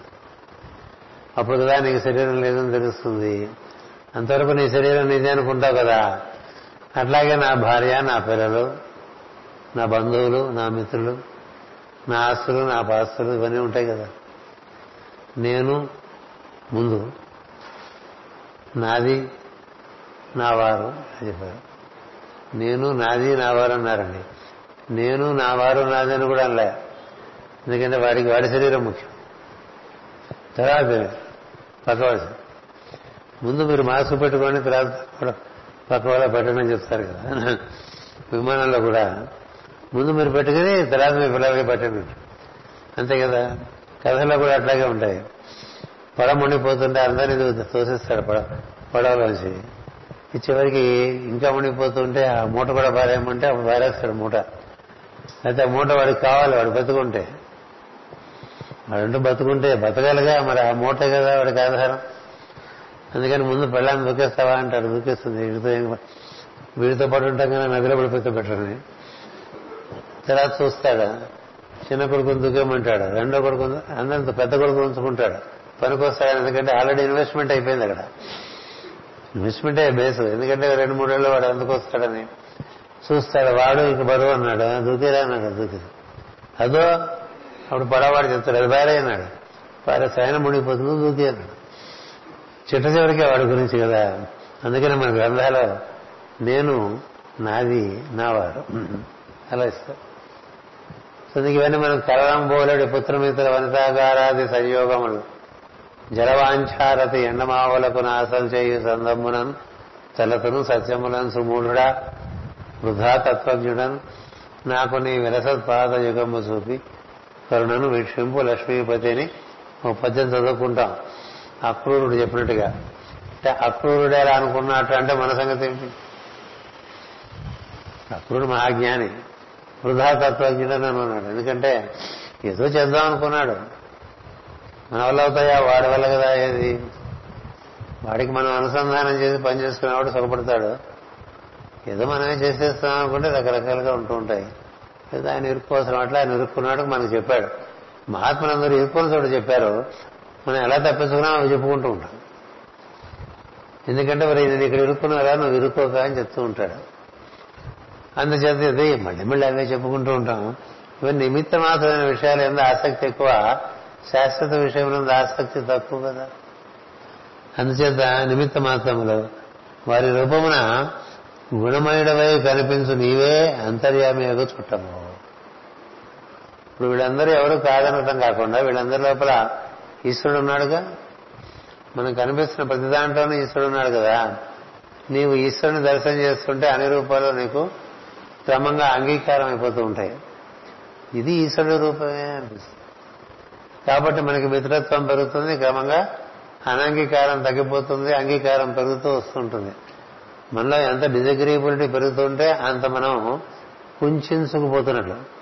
ఎంత అగ్రియబిలిటీ పెరుగుతుంటే అంత వికాసం చెందుతున్నట్టు ఎందుకంటే అగ్రియబిలిటీ పెరగడం వల్లనే ఈశ్వరుడు మొత్తం అంతా తనలో ఇముడ్చుకోగలిగాడండి అన్ని చోట్ల ఆయనే ఉన్నాడు కదా? అగ్రియబిలిటీ పెరగడం అనేటువంటిది లోకాలు కూడా దాటి ఉంటుంది. ఇప్పుడు నారద మహర్షి ఉన్నాడు అనుకోండి ఆయన అగ్రియబిలిటీ చాలా ఎక్కువ. ఆయనకి దివ్యలోకాలు ఎంత అగ్రియబుల్ అసలు లోకాలలో అంత. అగ్రియబుల్ అగ్రీబుల్ అంటే ఆయన మిత్రుడే. వాళ్ళకి మిత్రుడే వీళ్ళకి మిత్రుడే. ఇటు దేవేంద్రుడి దగ్గరికి వెళ్తాడు. అటు మానవుల వద్దకే వస్తాడు. ఇటు మళ్ళీ అసురుల దగ్గరికి వెళ్తూ ఉంటాడు. అన్ని చోట్ల ఏమిటి కబ్బులు అడుగుతుంటారు చెప్తూ ఉంటాడు. కదా? ఎవరు కాదంటారు నారద మహర్షిని? అంతకన్నా మిత్రుడు ఎవరు పద్నాలుగు లోకాలను తిరుగుతూ ఎక్కడా వీసా అక్కర్లేదు ఆయనకి. కదా? ఎంట్రీ ఎగ్జిట్ అన్నా మరి అలాంటి స్థితి ఉన్నటువంటి మహర్షులు ఉన్నారు. అంటే వాళ్ళకి వీళ్ళకని కాదు అందరికీ మిత్రత్వం. ఎందుకని? అందరిలో ఉండే నారాయణని చూస్తూ ఉంటాడు. అంతేకాదు నారాయణ తత్వాన్ని ఇస్తాడు. నార అనే తత్వాన్ని ఇచ్చేవాడు నారదుడు. నర అంటే నశింపని తత్వాన్ని అర్థం. నరుడు కూడా అదే. నశింపనివాడు. అంచేత నర నారాయణ ఈ రెండు తెలిసినవాడు నారదుడు. ఆయనకి అన్ని చోట్ల అగ్రీబిలిటీ ఉంటుంది. అలా దర్శనం చేసుకునేటువంటి వాళ్ళందరూ కూడా భాగవతోత్తములుగా చెప్తారు. అన్ని చోట్ల దైవాన్ని దర్శనం చేస్తుంటారు. అన్ని సన్నివేశాలను దైవాన్ని చూస్తూ ఉంటారు నాన్ గాడ్ సిచ్యుయేషన్స్ ఉండవు. నిజమైనటువంటి అనన్య భక్తుడికి ఇది godly act non God act ఉండదు. లేచిన దగ్గర నుంచి పడుకునేంత వరకు అంతా అదే. స్నానం చేస్తున్నా అదే. భోజనం చేస్తున్నా అదే. ఇతరులతో మాట్లాడుతున్నా అదే. ఏదైనా మనుషులు చూస్తున్నా అదే. ప్రదేశాలు మారినా మనుషులు మారినా ఇన్నిట్లోనూ ఉన్నవాడు వాడు ఉన్నాడా? ఉన్నాడు? ఇప్పుడు వాడు పొద్దున్న సాయంత్రం వరకు మూడు సన్నివేశాలు జరుగుతాయండి. ఈ జరిగే జరుగుతున్న సన్నివేశాల్లో అండర్ కరెంట్గా నారాయణ దర్శనం జరుగుతూ ఉంటుంది. దాన్ని అంతర్యామి దర్శనం ఉంటాం వాసుదేవ దర్శనం ఉంటాం విష్ణు రూపం ఉంటారు అంటే రూపం చూడంగానే అనిపిస్తే విష్ణు. వాడి ప్రవర్తనలు చూసామనుకోండి వాసుదేవుడు. అసలు మూలం నారాయణ నుంచి వచ్చిన వాడే కదా వాడు. ఇట్లా గుర్తుండిపోయింది అనుకోండి వాడిని ఎవరేం చేయలేరు. వాళ్ళ కథలే భాగవతం వేశారు వాళ్ళు ఈ మూడు మూడు స్థితుల్లో ఉండేటువంటి దైవాన్ని చూస్తూ ఉంటారు. నారాయణ వాసుదేవ విష్ణు రూపాలు. నారాయణాయ విద్మహే వాసుదేవాయ ధీమహి. తనో విష్ణు ప్రచోదయాత్. అంటే నారాయణని తెలుసుకోవటం కోసం వాసుదేవుని ఆరాధన చేయాలండి నారాయణాయ విద్మహే నారాయణ తత్వం తెలియాలంటే వాసుదేవాన్ని ధ్యానం చేయాలి. వాసుదేవుని ధ్యానం చేయటం అంటే ఈ కనపడుతున్న రూపాల్లో నుంచి ప్రవర్తించే వాళ్ళందరి రూపంలో ఉండే ప్రవర్తనగా ఉన్నవాడు వాసుదేవుడు అని గుర్తుండాలి. ఎందుకంటే గుణాల్లోకి దిగి వచ్చి ప్రవర్తిస్తాడు వాసుదేవుడు. గుణములలో రకరకాలుగా ఉంటారు వ్యక్తులు కదా. పొద్దు నుంచి సాయంత్రం వరకు మనం ఏబీసీ అనాలిసిస్ చేస్తే నచ్చిన వాళ్ళు కొంత నచ్చిన వాళ్ళు ఇంకా తక్కువ నచ్చిన వాళ్ళు అసలు నచ్చిన వాళ్ళు ఇట్లా కనిపిస్తుంటారు కదా. ఇన్నిట్లోనూ ఉన్నవాడు అలా అర్థం చేస్తున్నవాడు వాడే అని గుర్తుంటే వాడు వాసుదేవ భక్తుడు వాడు భగవ భాగవతానికి ప్రియుడు. ఇక్కడ భాగవతం ద్వాదశ స్కందం కదా. అంటే వాసుదేవ తత్వాన్ని బాగా ప్రతిపాదిస్తూ ఉంటుంది ఇది. వాసుదేవ తత్వాన్ని ప్రతిపాదించేదే హృదయ కమలం కూడా. అది హృదయం చేరి ఈ తత్వాన్ని హృదయంలో ఆరాధన చేసుకోవాలి. హృదయంలో ఆరాధన చేసుకోవడానికి ఈ హంస గుహ్యం ఈ హంస ఎక్కడుంది? అక్కడే ఉంది. ఇందుకు నెమ్మదిగా తీసుకెళ్తూ ఉంటారు దగ్గరికి. అట్లా అట్లా అట్లా అట్లా తీసుకెళ్ళి స్కూల్ కాంపౌండ్ రంగానే లోపలికి వచ్చేసారు. పిల్లవాడు ఇప్పుడు పూర్వకాలంలో బడికి తీసుకెళ్ళడం అంటే నానాయాత్రగా ఉండేది. అది చూపించి చూపించి చూపించి గుడి దగ్గర బడి దగ్గర తీసుకొచ్చి బడిలో చూసేవాడు తల్లిదండ్రులు అక్కడ వాడు ఉంటాడు గేట్ దగ్గర. వాడు తీసుకెళ్ళిపోతాడు. అట్లా గురువులు కూడా ఏం చేస్తారు ఏదో రకంగా ఏదో ఒక గేట్లోంచి వీళ్ళు లోపల చూసేస్తే కొంత బాగుపడతాడేమో అని వాళ్ళ తపన. ఎందుకంటే బాగుపడతాన ఉద్దేశం ఉంది కాబట్టి. లేకపోతే ఏం చేయలేము. ఎందుకంటే ఇప్పుడు మీరందరూ భాగవతం వింటానికి వస్తే చెప్తాం కానీ లేకపోతే ఎక్కడ చెప్తాం? భాగవతం బడికెళ్దాం అనుకునే వాడికి ఎట్టగొట్ట బడికి పంపించే ప్రయత్నం ఉంటుంది. అది బడికెళ్ళాలంటే ఏం చేసేది? బోల్డ్ మంది ఉన్నారు ఊళ్ళో. అంచేది మేడం ప్రైవేట్స్గా ఉంది ఇక ఒక ఊళ్ళో సినిమా టాకీస్ ఉందనుకోండి చిన్నపట్నంలో ఉన్నప్పుడు చెప్పింది ఆవిడ. చిన్నపట్నంలో ఉన్న వాళ్ళందరూ సినిమా టాకీస్లోకి రారు కదా. సినిమా టాకీస్లో ఉండేవాళ్ళు ప్రత్యేకంగా సినిమా కోసం వస్తారు కదా. ఈ ఆత్మ సాధన విషయం కూడా అంతే. లోకంలో ఎంతమంది ఉన్నా ఇది కోరుకునే వాళ్ళకి ఇది లభిస్తుంది లోకంలో ఉంది ఇది. ఈ లోకంలో దారి అన్ని లోకంలోనూ దారి. భూలోకంలో దారి లేదనుకోపోకుండా చాలా దారులు ఎక్కువ ఉంటాయి. ఎక్కడ బడికి అవసరం ఎక్కువ ఉంటే అక్కడ ఎక్కువ బళ్ళు పెట్టట్లే. వరకు ఊరికో బడి ఉండేది. ఇప్పుడు ఊరినా బళ్ళే. బళ్ళంగానే కదా? ఇట్లా అంతర్ముఖమైన కొద్దీ నిన్ను నేను చూస్తున్నానన్నాడండి దక్షుడు. ఎంతవాడండి ఈ గుణమైనటువంటి ప్రపంచంలో వేరువేరుగా కనిపిస్తున్నటువంటి వేరువేరు సంబంధంలో ఉన్న జీవుల మధ్య వీరందరి బ్యాక్గ్రౌండ్ నాకు కనిపిస్తుందనంటే ఆయన గొప్పవాడుగా? మనం కూడా అది మనం అంటే ప్రజ్ఞాపరంగా మనది అర్థం చేసుకోవాలి. ఇక్కడ భౌతిక సృష్టికి కావలసిన రెండు అంశములు స్థాపింపబడినవి అన్నారు మాస్టర్ గారు. నేనున్నానని ప్రజ్ఞ ప్రకాశింపబడడం ప్రతివాడికి నేనున్నానని తెలియదుగా? అది కూడా మర్చిపోతాం. నేనున్నాను. ఐయామ్ ఐయామ్ మీద పుస్తకాలు రాశాడు ఒక ఐయామ్ డిస్కోర్సెస్ అని. నేను నేను నేను నేను అని. అది పట్టుకుని మన వాళ్ళు గ్లామర్ చాలా ఏముండదు అందులో. నేనున్నానని తెలియడానికి పెద్దగా అతడే నేనుగా ఉన్నానని తెలియటం అంటే ఇది ముఖ్యం తప్ప నేనున్నాననేది మానవుడికి తెలియడం అంత కష్టం ఇక్కడ ఏం చెప్తున్నాడు దక్షుడు? నేనున్నానని ప్రజ్ఞ ప్రకాశింపగలను ఈ నేనెవరు? నేను యారన్నారు కదా నేను నీవెవరు? నేను నేనంటావు కదా. నేనంటావు నేనంటావు నువ్వెవరు చిలక అని పాటలు కూడా ఉన్నాను కదా నేను నేను నేనంటావు ఎవరు నువ్వు? నువ్వు నీ పేరు కాదు నీ రూపం కాదు నీ కులం కాదు నీ గోత్రం కాదు. అవే పట్టుకు వెళ్ళాడుతున్నాం కదా ఇంత ఆధ్యాత్మిక సంస్థలు కూడా. కదా? బ్రాహ్మణని క్షత్రియులని వైశ్యులని ఇతర జాతులని ఏదో వేరే దేశమని అనుకోవట్లే? ఉన్నాయా భావాలు లేవా? అదే నువ్వు. అదే నువ్వు. అవన్నీ నువ్వు వేసుకున్న చొక్కాలన్నీ గుర్తుండద్దు? ఉంటుందా? నేనకి రకరకాల చొక్కాలు వేసుకుంటే రకరకాలుగా కనిపిస్తాయి. ఇప్పుడు నవనీత డక్ చేసుకొచ్చాడు. రవిశంకర్ బుష్ షర్ట్ వేసుకున్న టీ షర్ట్ బుష్ షర్ట్ వేశాడు. రామచంద్రరావు గారు తెర చొక్కా వేశారు. అట్లాగే ఈ పేర్లు ఈ రూపాలు కూడా సొక్కలే. చెప్పినప్పుడు అనిపిస్తుంది కానీ నేనుగా గుర్తురాదుగా. నేనంటే పార్వతి కుమార్ అని గుర్తుంటే వ్యర్థం. నేనంటే పార్వతీ కుమార్గా పిలువబడుతున్నటువంటి జీవప్రజ్ఞ అని గుర్తుంటే కొంతవరకు జీవప్రజ్ఞ అంటే ఏంటంటే స్పందనాత్మక చైతన్యం. ఈ జీవప్రజ్ఞ అందరిలోనూ ఉంది. అన్ని జీవులే. మీలో జీవప్రజ్ఞ నాలో జీవప్రజ్ఞ జంతువుల్లో జీవప్రజ్ఞ అన్నిట్లో జీవప్రజ్ఞ చూడండి. నేనే ఈ నేను ఓ పెద్ద నేను నుంచి దిగొచ్చింది. అందుకని మాస్టర్ గారు రాశారు పెద్ద తానులోంచి చెంపబడిన చిన్న చిన్న గుడ్డలు మనం అని. పూర్వకాలం తానులోంచి గుడ్డ చెంపాలంటే ఓ ఇనప ఒక గజం తీసేవాడు. ఇలా కొలిచేసి మూడు సార్లు పరాన్ని కోసి చేస్తే వాడు వచ్చేస్తాడు. కదా? ఒకే తత్వం నుంచి ఎంతమంది వచ్చేసాం కదా? పెద్ద తానులోంచి వచ్చినటువంటి నే- నేను లేనివన్నీ తానే తానే తానే అంటారు. దాన్ని మాస్టర్ గారు మందదారంలో నేను నేనైనా నేను చెప్పి. అసలు ముందు నేనే తిరిగి వస్తుంటే నేను నేనైనా నేను అది జ్ఞానం. సో నేను నుంచి దిగొచ్చిన నేను ఈ నేను కూడా మర్చిపోతాడు మర్చిపోయే రోజంతా గడిపేస్తాడండి నీ అడ్రస్ నీకు లేదు. మిస్టేక్ ఐడెంటిటీలో ఉంటావు.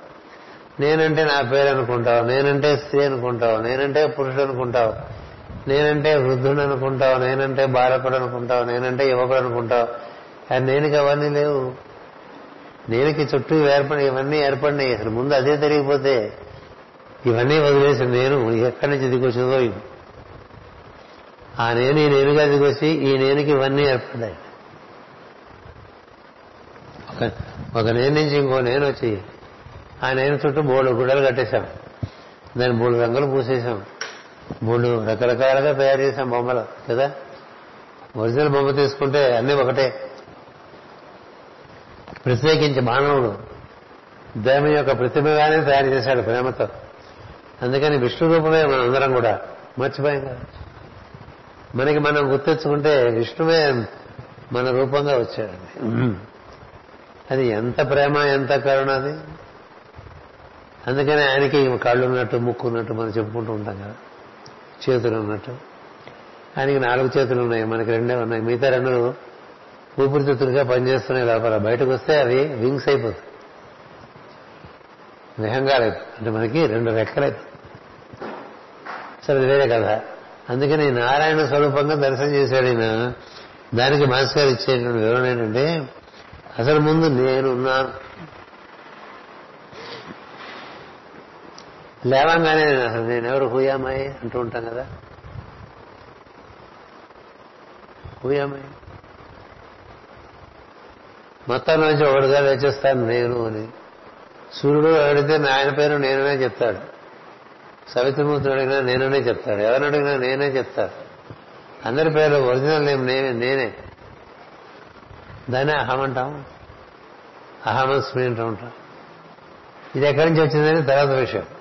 అసలు నేను ఉన్నాను కదా ఇది యాక్సెప్టబులేగా అందరికీ?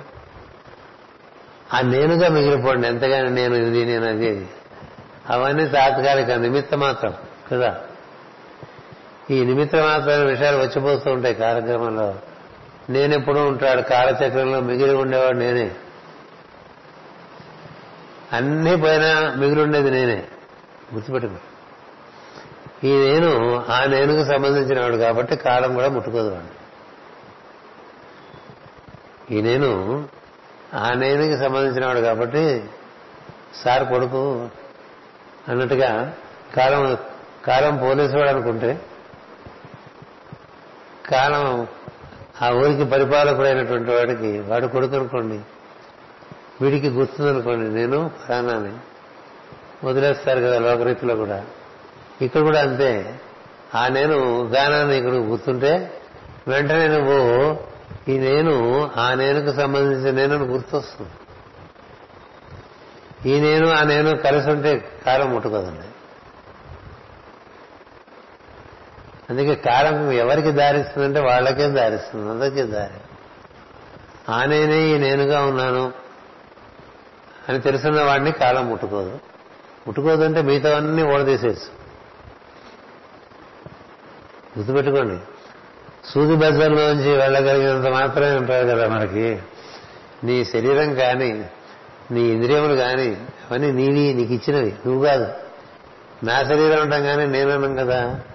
నా ఇంద్రియములు నా మనసు నా బుద్ధి ఇవన్నీ తీసేస్తే నువ్వు అక్కడికి మిగులుతావు. ఈ మిగిలిన వాడు వాడికి సంబంధించిన వాడే ఉంటాడు. ఈ నేను గుర్తొస్తే ఆ నేను గుర్తొస్తుంది. అందుకని ముందు నేను అనగానే నీకున్నటువంటి వేరే అవగాహన ఉందే అది ఉన్నంతకాలం నీ వల్ల ప్రార్థనలు జరగవు. దేహాత్మ భావనతో చేసే ప్రార్థనలేవి పరమాత్మను చేరవు. జీవాత్మగా చేసే ప్రార్థనలే పరమాత్మ చేరవు. జీవాత్మ పరమాత్మ జీవాత్మ దేహాత్మ. ఈ జీవుడు దేహ సంబంధంగా ఉన్నాడా? పరమాత్మ సంబంధంగా ఉన్నాడా? చెప్పండి. పరమాత్మ నుంచి దిగివచ్చి దేహాత్మ సంబంధంగా ఉన్నాడనుకోండి ఈ దేహాత్మ సంబంధంగా ఉండేవేవి కూడా ప్రకృతి నిర్మాణం చేస్తుంది. అంచేత వీటన్నిటిలో నుంచి ఎనిమిది ప్రకృతులు అవి. మూడు గుణములు ఐదు భూతములు. ఎనిమిది ప్రకృతులతో ఆవరణగా ఉన్నటువంటి వాడు తనంటే తనకి ఏం గుర్తుంటుంది ఏం గుర్తుండదు.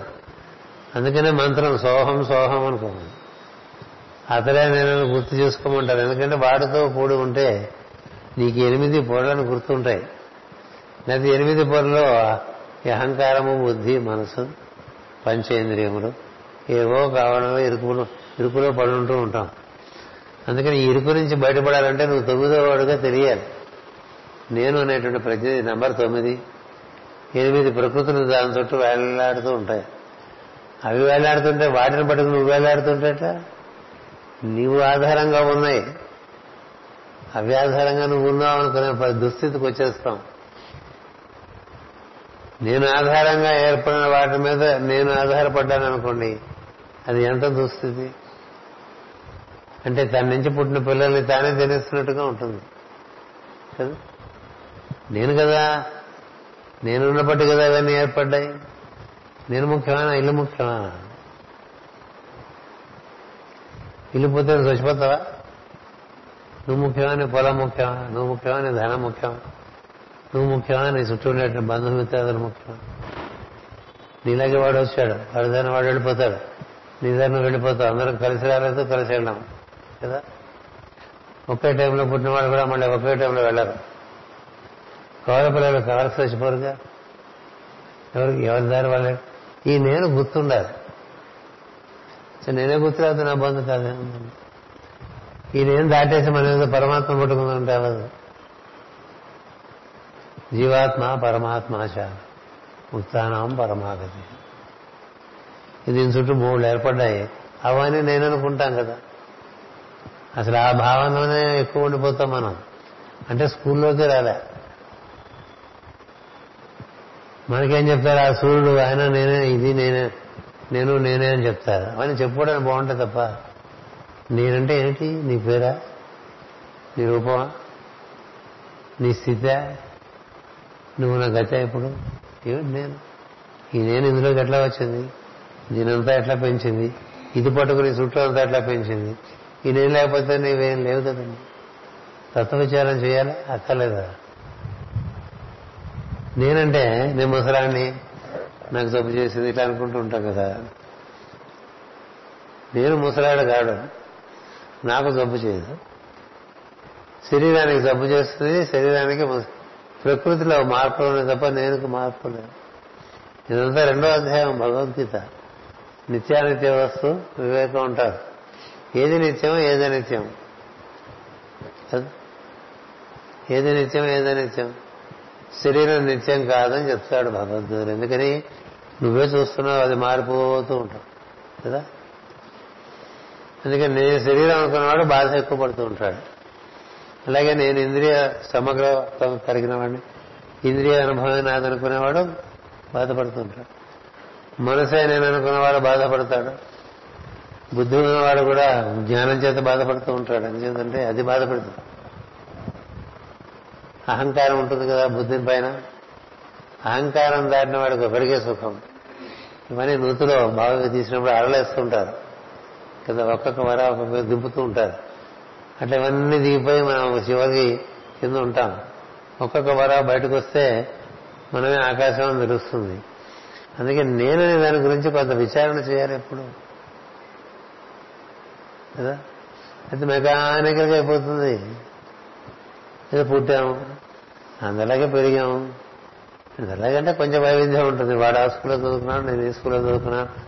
వాడు అది తిన్నాడు నేను ఇది తిన్నాను. ఇటువంటి వైవిధ్యాలన్నీ పుచ్చిపోయాయి అందరికీ ఒకటే స్టేషన్ నడుస్తూ ఉంటాయి. నాలుగు ఆశ్రమాలు కదా? పసితనం యువతరం మధ్యస్థం వార్ధక్యం అందరికీ నడవట్లే? మన కళ ముందే మూడు తరాలు మనం చూసాం ఇది మన తండ్రులను చూసాం మనం చూసాం. మన పిల్లల్ని చూస్తున్నాం వాళ్ళ పిల్లల్ని చూస్తున్నాం. అయినా మనం అలాగే ఉన్నాం అనుకుంటాం కదా. ఫోటో చూస్తే కానీ తెలియదు కదా. ఎందుకు అలాగే అనుకుంటామంటే నేను అలాగే ఉంటుంది. నేను మార్పు ఉండదు.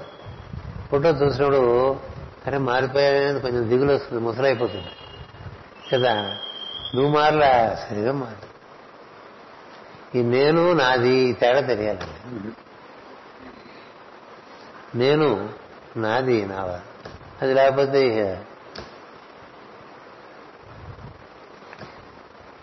అలాగే ప్రతి వారికి తెలియాలి. ప్రతి నేనుగా వచ్చింది ప్రతి వచ్చిన ప్రజ్ఞ వాళ్ళ చుట్టూ ఎనిమిది ప్రకృతులతో ఎనిమిది ఆవరణలు ఏర్పడతాయి. ఎవరి అహంకారం వారిది? అంటే వారి వ్యక్తిత్వం అది. ఎవరికి ఉండే బుద్ధి వారికి ఉంటుంది. ఎవరికి ఉండేటువంటి లోపల బయట చూడగలిగినటువంటి ఒక ప్రజ్ఞ అది మనోస్థితికి చేరిన ప్రజ్ఞ. అక్కడి నుంచి ఇంద్రియములు అక్కడి నుంచి శరీరం. ఇవన్నీ పట్టుకుని ఏవో చూస్తూ ఉంటాం వింటూ ఉంటాం చేస్తూ ఉంటాం. ఎవరి ఆధారం? నేను ఆధారం. నేనే లేకపోతే ఇవేం చూస్తాయి? అందుకని నేను కదా ఈ నేను ఆ నేనుతో ముడిపెట్టుకోవడం తర్వాత. అసలు నీ గురించే నీకు నిర్వచనం లేదు. ఎందుకని మీరెవరండి అంటే పేరు చెప్తావు. కదా? ఆ పేరేమిటి? ఇప్పుడు పెట్టిన పేరు కదా. పెట్టకముందో? నేనంటే నీ ఫోటో ఐడెంటిటీ చూపిస్తాం కదా. అదే. ప్రపంచం అంతా మోసం మీదే కదా నడుస్తుంది. ఆధార్ కార్డు చూపించేస్తే వాడు ఒప్పుకుంటాడు నువ్వు అదే అనుకుంటావు అందరూ అదే అనుకుంటా కాబట్టి పర్వాలేదు కదా. కానీ నేను ఫోటో ఏముందండి నిజానికి. నేను ఫోటో లేదు. సిరిగాని ఫోటో. సో నేను గుర్తున్న వాడికి ఇవన్నీ ఆటగా ఉంటాయి. ఆట కదరా శివ ఆటగా ఆట కదా అని మంచి ఒక ఆయన పాట పాడాడు. ఇదంతా ఆత్మ శివుడు ఆత్మ. ఆయన యొక్క ఆట ఈ రకరకాల ఆవరణలో రకరకాలుగా ఉంటాయి. అందుకని ఈ నేను ఎంత గుర్తు వస్తుందంటారు మనకి? ఇంత జ్ఞానం సంపాదించుకున్నామని అనుకుంటూ ఉంటాం కదా. నేను? నేనెవరు? నేను ఈ జన్మ ఎత్తకముందు నేను కానీ మీరు కానీ ఈ జన్మ ఎత్తకముందు ఎక్కడి నుంచి వచ్చామండి ఇక్కడికి? అప్పుడు మన పేరేంటి? అప్పుడు మనం పురుషులమా స్త్రీలమా జంతువులమా? ఏమిటో అంతకు ముందు మనం ఏమిటి? సరే. ఇప్పుడేమిటి? ఏవో ఎప్పుడు ఉంటాయా? ఉండవు. కొన్నాళ్ళ తర్వాత వెళ్ళిపోతాయి కదా. ఎప్పుడు ఉన్నవాళ్ళు ఎవరు లేరుగా? అంటే ఏమిటిది? నేను ఈ ఈ రూపం ఎప్పుడు ఉండదుగా? కాబట్టి నేను ఉన్నాను అనే ప్రజ్ఞ ప్రకాశింపవాలను అంటే అది చిన్న విషయం కాదు. అది పుస్తకంలో పేజీలో ఒక వాక్యం ఒక లైన్లో సగం ఉందంటే అది మొత్తం జ్ఞానంలో సగం అది. మొత్తం జ్ఞానంలో సగం. లేవగానే అతనే నేనుగా ఉన్నాను అని గుర్తురావడం అనేటువంటిది మహద్భాగ్యం అతనే నేనుగా ఉన్నాను ఈ పూటకి ఇప్పుడు ఈ పేరు తగిలించుకుంటాం. ఈ రూపం తగిలించుకుంటాం. ఈ కాలం బట్టి దేశం బట్టి ఉండే కార్యక్రమాలు చేస్తాం.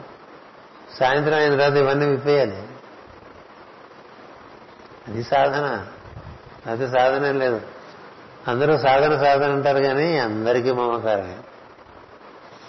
అందరికీ అహంకారం కదా? నేను నాది. అందుకని లేవగానే ఇదంతా నేనుగా నాది కాదు. కానీ ఇందులో ప్రవేశించి నేను పనిచేస్తున్నాననే భావన కాదు. ఇప్పుడు మనం బయటకు వచ్చేప్పుడు అన్ని బట్టలు వేసుకుని వచ్చేస్తామా? అలాగే వచ్చేస్తాం నగ్నంగా రాం కదా బయటికి. అట్లాగే నిద్రలోంచి బయటకు వచ్చినప్పుడు అహంకారం ధరించి బుద్ధిని ధరించి మనసును ధరించి ఇంద్రియాలను ధరించి ఇవన్నీ ధరించాలి. ఇలా ధరించి వచ్చిన వాడికి మళ్ళీ సాయంత్రం ఎప్పటికీ ఏమని జరుగుతుంది? ఇవన్నీ విప్పేస్తారు. పూర్వకాలం ఇంట్లో బయట నుంచి ఇంట్లోకి వస్తే చెప్పులు బయట వదిలేసేవాడు బయట వేసుకున్న బట్టలు బయట అవన్నీ బయట తగిలించేసేవాడు కాళ్ళు చేతులు కడుక్కొని లోపలికి వచ్చి స్నానం చేసి మళ్ళీ ఇంకో బట్టలు వేసుకునేవాడు కదా. అట్లాగే నిద్రలోకి వెళ్ళినప్పుడు ఇవన్నీ ఎందుకు? ఉండవు ఏమి ఉండవు కదా. నీ పేరుందా నిద్రలో? లేదు. నీ రూపం ఉందా నిద్రలో? లేదు. నీ మనసు ఇంద్రియాలు శరీరం? నేనే స్పందనాత్మక జీవుడుగా ఉంటాను అలా ముచ్చుకోలు విడుచుకోలుగా ఒక ప్రజ్ఞా స్వరూపంగా ఉంటాడండి.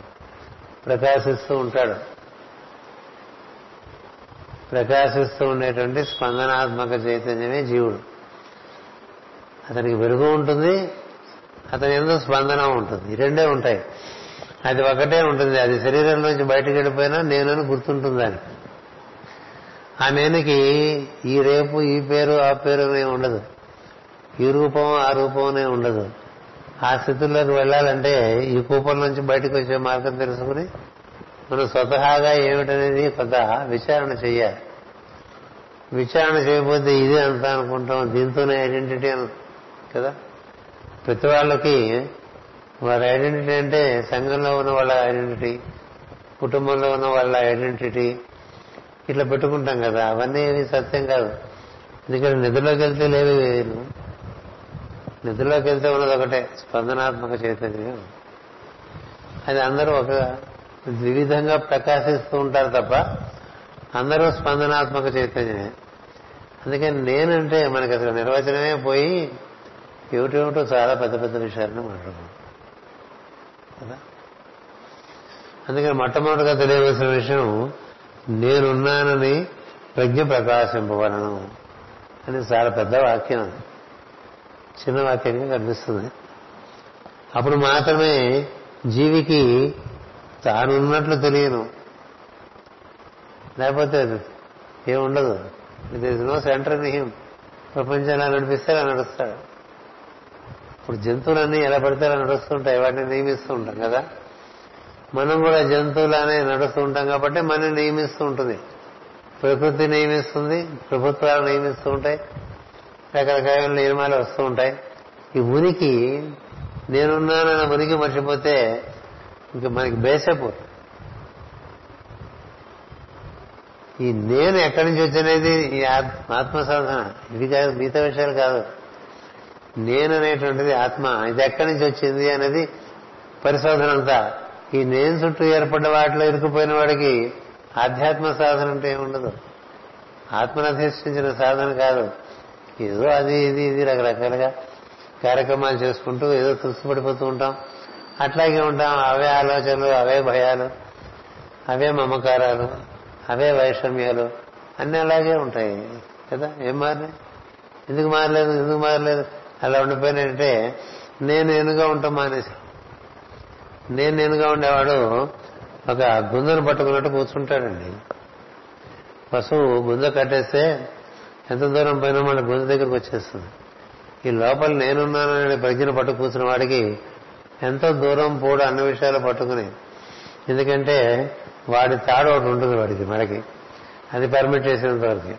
మళ్ళీ వచ్చేస్తాడు గుంజ దగ్గర పడుకు ఎందుకంటే గుంజలు ఆగుతుంది మేడం. గుంజ కట్టిన తాడు అంటే నేనున్నానని గుర్తు రావాలి. అలా గుర్తు వస్తే మనకి తానున్నట్లు తెలియను. అటు తెలివిని నారాయణ స్వరూపముగా ఆహ్వానించి నమస్కరించుతున్నాను అన్నాడు. నేనున్నానని తెలియగానే నేనుండటం అంటే అతను నేనుగా ఉండటమే. అది అప్పటి గుర్తొస్తుంది. ఇదంతా మన కథే మన కథే నరుడు నారాయణుడు. నారాయణుడు నరుడుగా దిగి వచ్చి ఇన్ని రూపాయలుగా ఏర్పడి ఇంత కథ నడుస్తున్నప్పుడు ఇది మన కథగా చదువుకోవాలి. చదువుకుంటే ఏం జరుగుతుందంటే నేనున్నానని ప్రజ్ఞ ప్రకాశింపవలను అప్పుడు మాత్రమే జీవికి తానున్నట్లు తెలివిను. అటు తెలివిని నారాయణ స్వరూపముగా ఆహ్వానించి నమస్కరించుతున్నాను అన్నాడండి. చూస్తున్నావా? చేస్తున్నావా? ఇప్పుడు ఎవడు గోలవాడిది? In the name of God in the name of God there so much of nonsense that happens in the world all in the name of ఏమిటో ఎవడు పిచ్చివాడు కాను కదా? పవిత్ర గ్రంథాలు సరాసరి దారి చూపించేస్తాయి. ఈ వాడిని పట్టుకుని ఇంకోటి పట్టుకుని ఇంకోటి పట్టుకుని అక్కర్లేదురా. నీలోనే నేను ఉన్నాను రా నన్ను చూడరా అంటుంటే. అది చెప్పేవాడు గురువు తప్ప ఎక్కడెక్కడెక్కడో ఎక్కడెక్కడో తిప్పేవాడు గురువు కుంభినీదో చెప్పాడు గురుడు గురుడు. కదా? తండ్రి హరిచేరు మనేడి తండ్రి తండ్రి. ఓ తండ్రి అయినా గురువు అయినా నీ లోపల ఈశ్వరుని నువ్వు చేరుకో అని చెప్పే మార్గం చూపించేవాడే గురువు. ఏదేవో చెప్పేవాళ్ళు ఎందుకండి మనకి అందుకని భాగవతం చదువుకోవాలి. ఇప్పుడు దక్షుడు నమస్కారం చేశాడు. ఆ గుహకుల్ని చూసి అది చూడంగానే నీకు అర్థమైపోయింది ఇంకొకటి పుట్టుకతో తల్లి తండ్రి బిడ్డ అని సుట్టరికములు ఏర్పడను. వాని సంబంధములలో జీవుడు చిక్కుకొనక తప్పదు.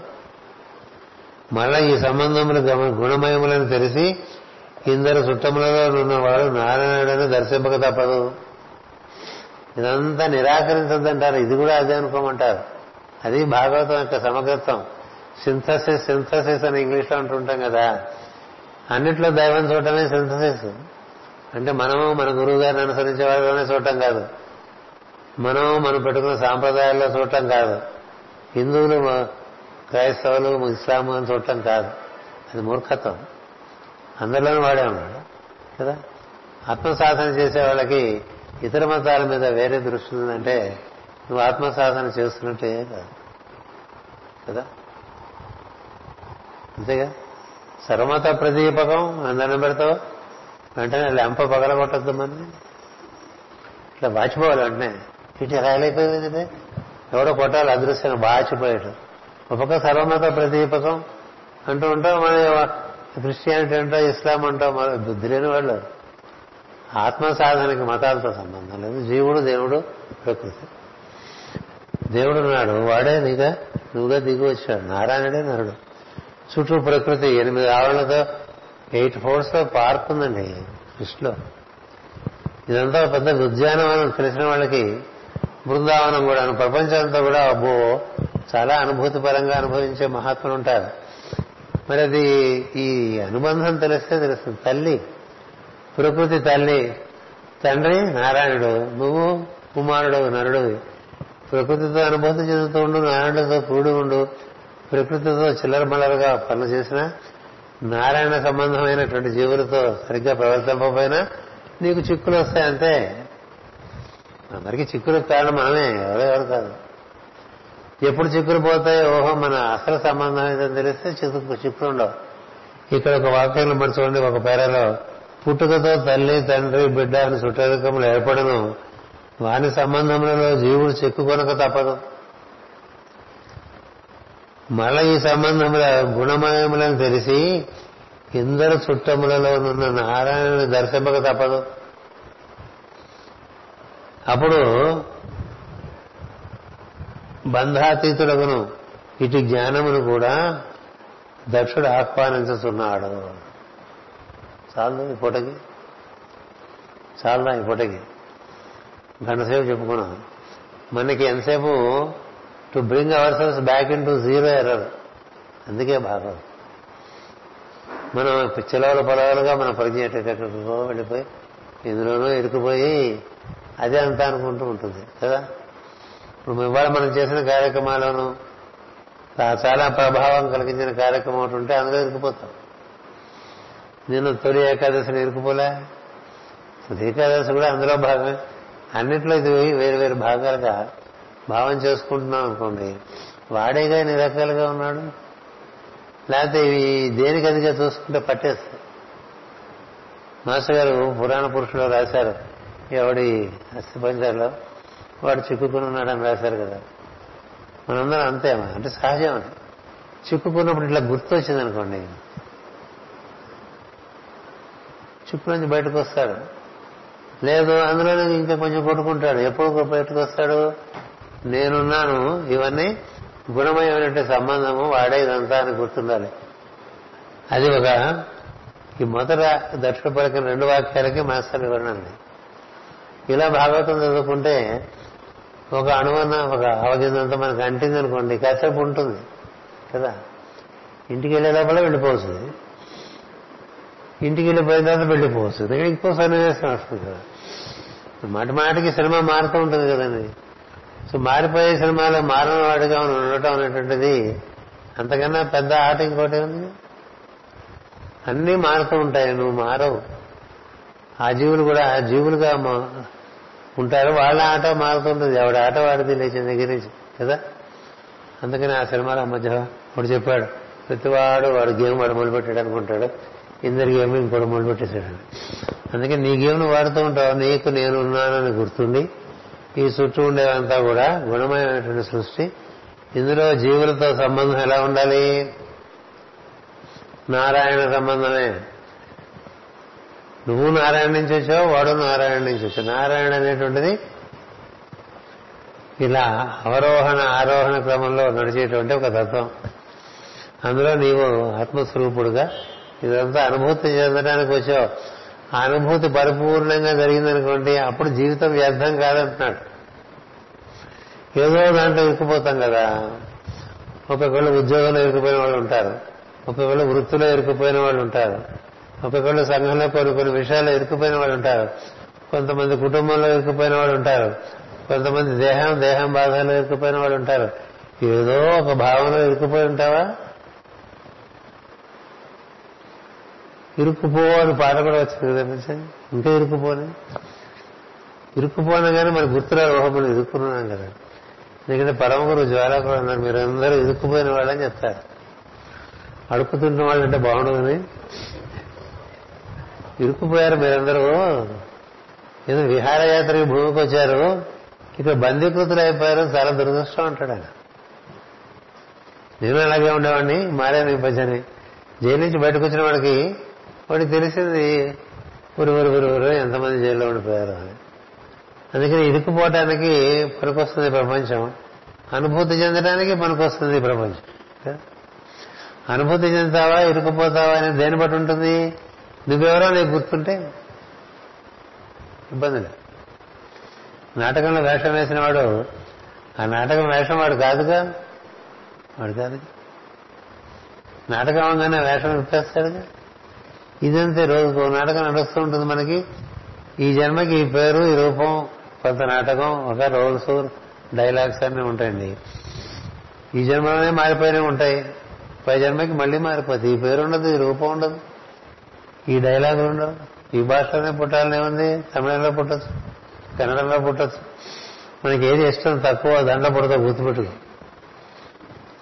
నాకు ఇద్దరు నాకు ఇద్దరు అనుకుంటావే అందులోనే పుడతావు ఏ రోగం అందులో ఉండదు. అమ్మమ్మ నేను ఒరియాలో పుట్టినండి ఒరిసాలో అనుకోకండి. ఎక్కడైనా పుట్టచ్చు. కదా? అడవిలో పుట్టచ్చు ఎక్కడైనా పుట్టచ్చు. జీవుడివే నువ్వు. రకరకాల భాషలు వేస్తారు నువ్వు జీవుడిగా గుర్తున్నావు అనుకో. నువ్వు ఎన్ని వేషాలు వేస్తేమిటి రాముడు వేసిన వాడే. ఇంకొక సందర్భంలో ఆటవికుడిగా వేస్తాడు ఒక సందర్భంలో రాజుగా వేస్తాడు ఒక దాంట్లో విప్లవకారుడిగా వేస్తాడు. వాడికి వాడు ఎవడో గుర్తున్నాడా? నటుడికి. ఓ వంద నాటకాల్లో వేసే నటుడికి కానీ ఎవరంటే ఈ నాటకాల్లో ఎవరండి వాడు? కాదు కదా. ఈ సినిమాల్లో వేసేవాడు కూడా ఒక్కొక్కసారి ఒక్కొక్క వేషం కదా. ఎప్పుడు అదే పేరుతో ఉంటుందా? ఉండదు? ఎంత బాగా ఆయన పుష్ప అని పిలిస్తే పెరుగుతాడు ఆయన? నటుడు? ఆయన పేరు పిలిస్తేనే పలుకుతాడు. అట్లాగే మనందరికీ మందైన పేరు ఒకటి ఉంది. ఇన్నటి జన్మలకి సంబంధించిన పేరు ఒకటి అది కదా మనకి మందరగారం మాస్టర్ గారు చూపించారు. అన్ని జన్మలకి ఏర్పరచుకున్న పేరు ఒకటి ఉంటుంది. ఇంక మరి ఈ జన్మకో పేరు ఇంకో జన్మకో పేరు ఇంకో జన్మకో పేరు ఎన్ని జన్మలు పోయినా ఆ పేరే నీకు ఉందిటంటే వాణ్ణి చిరంజీవి అన్నారు. ఎందుకంటే ఐడెంటిటీ అట్లా పెట్టుకుంటారు పేరు.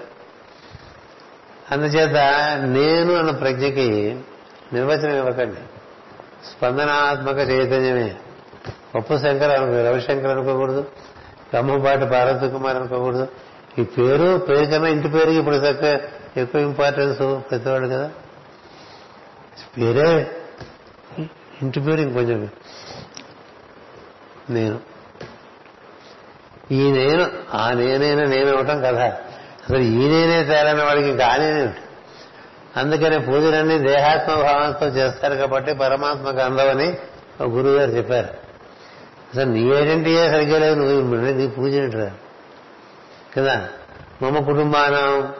ఇన్ని కుటుంబం? క్షేమ స్థైర్య విజయ అభయ ఆయుర ఆరోగ్య ఐశ్వర్య. అబ్బో! ప్రపంచంలో ఉన్నవంతా నా కుటుంబానికి కాదు కదా? మమ కుటుంబానం. క్షేమ స్థైర్య ధైర్య ఆయు ఆరోగ్య ఐశ్వర్య. ఇంకేమైనా ఉంటాయి కదా? ఇది పోతుంది రేపది మమ కుటుంబం ఎప్పుడు? కుటుంబం మారాను. ఇప్పుడు నీ లిస్ట్ మళ్ళీ మారిపోదు. నీ సంగతి నువ్వు చూడరా ముందు తర్వాత వాళ్ళ సంగతి చూద్దాం. అందుకని నేననే ప్రజ్ఞను బాగా గుర్తుపెట్టుకోండి. అందుకనే ముందు తరగతి పెట్టారా వద్దా? రేపు ఊరు వెళ్తున్నాం కదా. మామూలుగా నిన్న వెళ్ళిపోవసరం అండి ఏది? పశ్చిమ దిశగా. అలాంటిది ఈ దగ్గు పొడిసం మన ఆపింది. సరే ఉన్నాం కదా పోనీ భాగవతం చెప్పుకున్నాం చెప్పుకుంటే మంచి విషయం తెలుసు కదా. మనం గురు పూర్ణం వెళ్తున్నాం అంటే మంచి ఫౌండేషన్ వేసుకుంటుంటాయి లేకపోతే మనం ఏదో అక్కడ అవి చేయాలి ఇవి చేయాలి ఏవో వస్తాయండి మైండ్కి. నేను మర్చిపోయిన తర్వాత ఎన్ని వచ్చినా వాటికి ప్లాట్ఫామ్ ఉండదు. అందుకని నేను గుర్తుండాలి సృష్టి గుర్తుండాలి. సృష్టిలో కూడా మనలాగే జీవులు ఉన్నారు. ఎవరి సృష్టి ఎవరి లోకం వాళ్ళది? ఇంతమంది ఇప్పుడు ఇంతమంతా మనందరిది ఎవరి లోకం వాళ్ళది? ఇక్కడే ఉంటాం కలుస్తున్నా కూడా ఎవరి లోకం అది కదా? ఇలా దిగి వెళ్ళిపోయామనుకోండి వాళ్ళ లోపం వాడికి వచ్చేస్తుంది. ఏదో వాడి పరిస్థితులు వాడి వాడి దేహ ఆరోగ్యం వాడి ఇంటే పరిస్థితులు వాడికి ఉండి బాధలేదు అని అలాగా కుమ్మేయం వీటన్నిటిలో నేను గుర్తున్నాను అనుకోండి అదే బర్నింగ్ పుష్ అంటారు. ఆ నేను అనేది పెరుగుతూ ఉంటుంది అది కాదు. దాని ఏది కాల్చలేదు. దాని ఏది చెప్తాం?